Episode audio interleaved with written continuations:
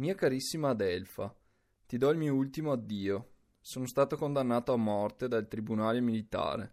Fra poche ore avrà luogo l'esecuzione.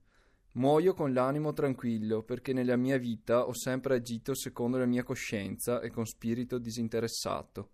Sono dolente di darti questo dispiacere.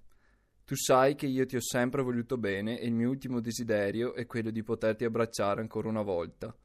Conforta mio padre e nel pronunciare anche questo nome mi si stringe il cuore.